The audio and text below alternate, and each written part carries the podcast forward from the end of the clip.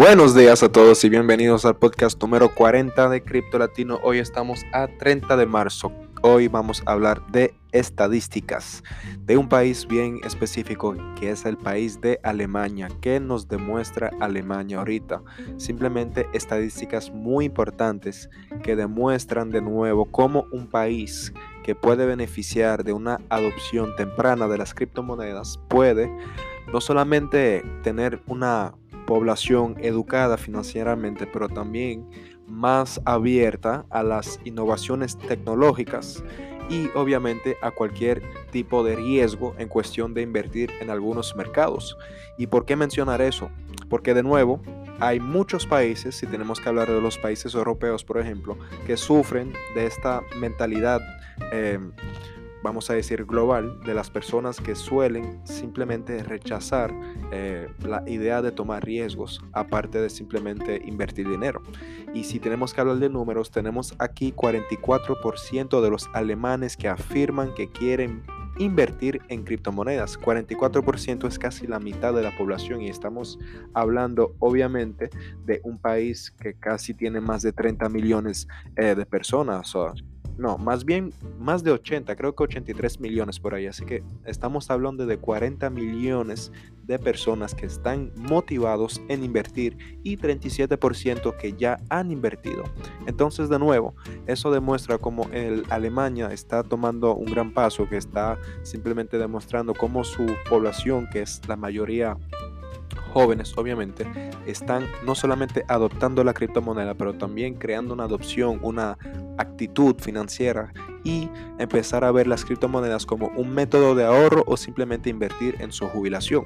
Y si tenemos también que hablar de género, la mayoría son hombres eh, de 69%, pero también 53% de mujeres en los inversionistas alemanes. Y eso también demuestra como también las criptomonedas está abierto a todo público y es impresionante y bien sabroso ver cómo las mujeres también están tomando su poder y su su posición en el mundo de las finanzas en las criptomonedas y eso demuestra de nuevo cuál es la visión del ganar-ganar que puede traer las criptomonedas y cómo puede conectar a las poblaciones. Así que vamos a simplemente ver eso como un éxito y sería bueno que los países en el cual nos encontramos, de donde sea que tú estás escuchando este podcast, sería muy bueno que podríamos adoptar una actitud como lo hizo El Salvador, por ejemplo, que está poniendo la criptomoneda en adelante, tomando un gran paso como adoptarlo como una moneda legal y obviamente eh, planificar toda una estrategia monetaria y económica del país gracias al Bitcoin.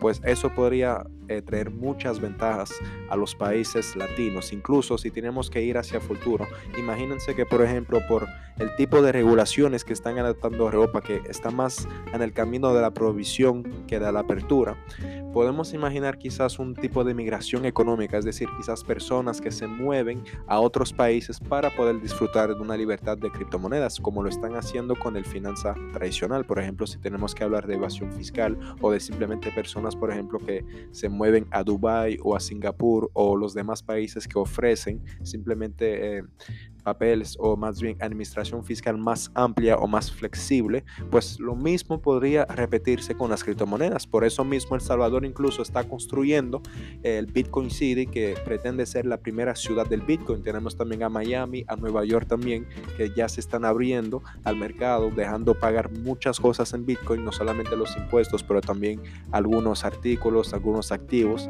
Y en fin, Solamente tenemos que seguir vigilando cuáles son los países que van a ser los actores principales en la adopción de las criptomonedas y obviamente va a tener un impacto para los futuros a venir. Así que es todo para hoy. Si tenemos que hablar del Bitcoin, tenemos un rango establecido ahora mismo entre los 46.500 dólares y los 48.800 dólares, lo cual es bueno. Podríamos quizás esperar un pullback directamente hacia los 45 mil.